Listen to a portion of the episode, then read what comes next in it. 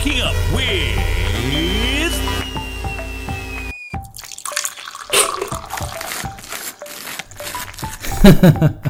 Shivraj Parshad, your host on Good Morning Grammar.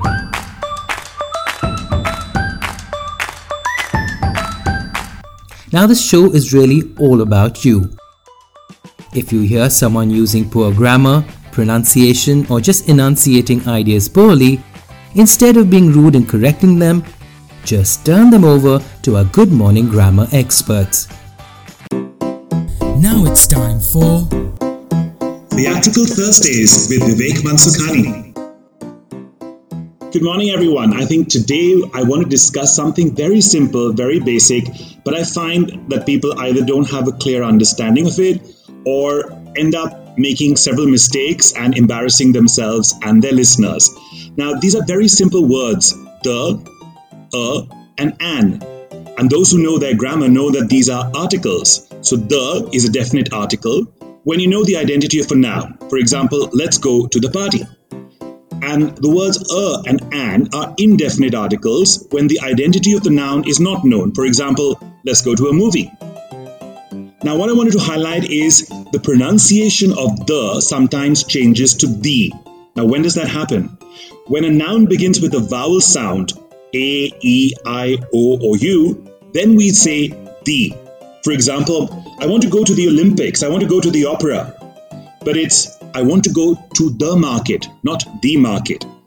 I hear people very generously saying the for everything. Can you go to the hospital? Can you call the number?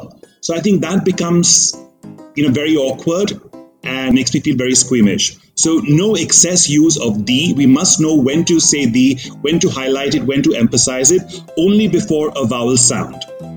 Similarly, a and an.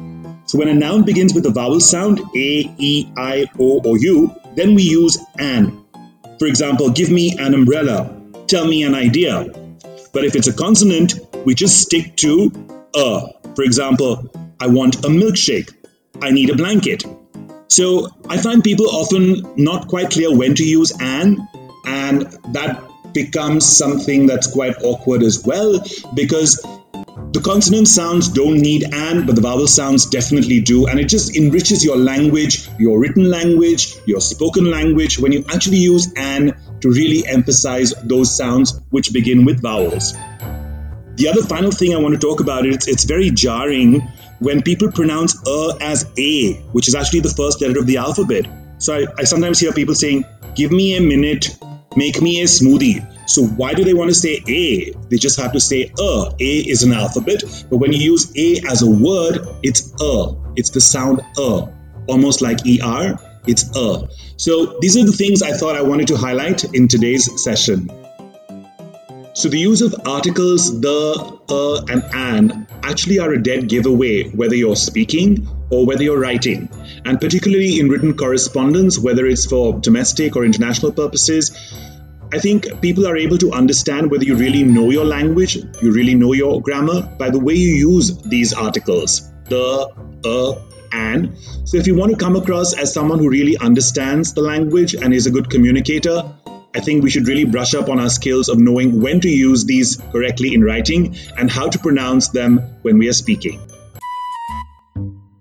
Well, I'm always available on my email ID, which is vivekmansukhani35 at gmail.com, or on my Instagram or Twitter at vivekmansukhani. Till then, see you again next Thursday with a new theatrical idea with me, Vivek Mansukhani, on Good Morning Grammar. I hope what you heard was useful, but we'd love to hear from you as well.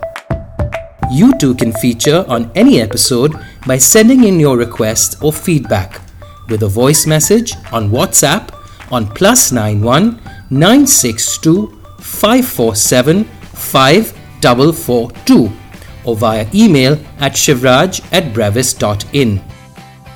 We'd be happy to read out your message here or even play it on an entire Friday special episode. Have a good day and stay tuned for another fresh episode of Good Morning Grammar.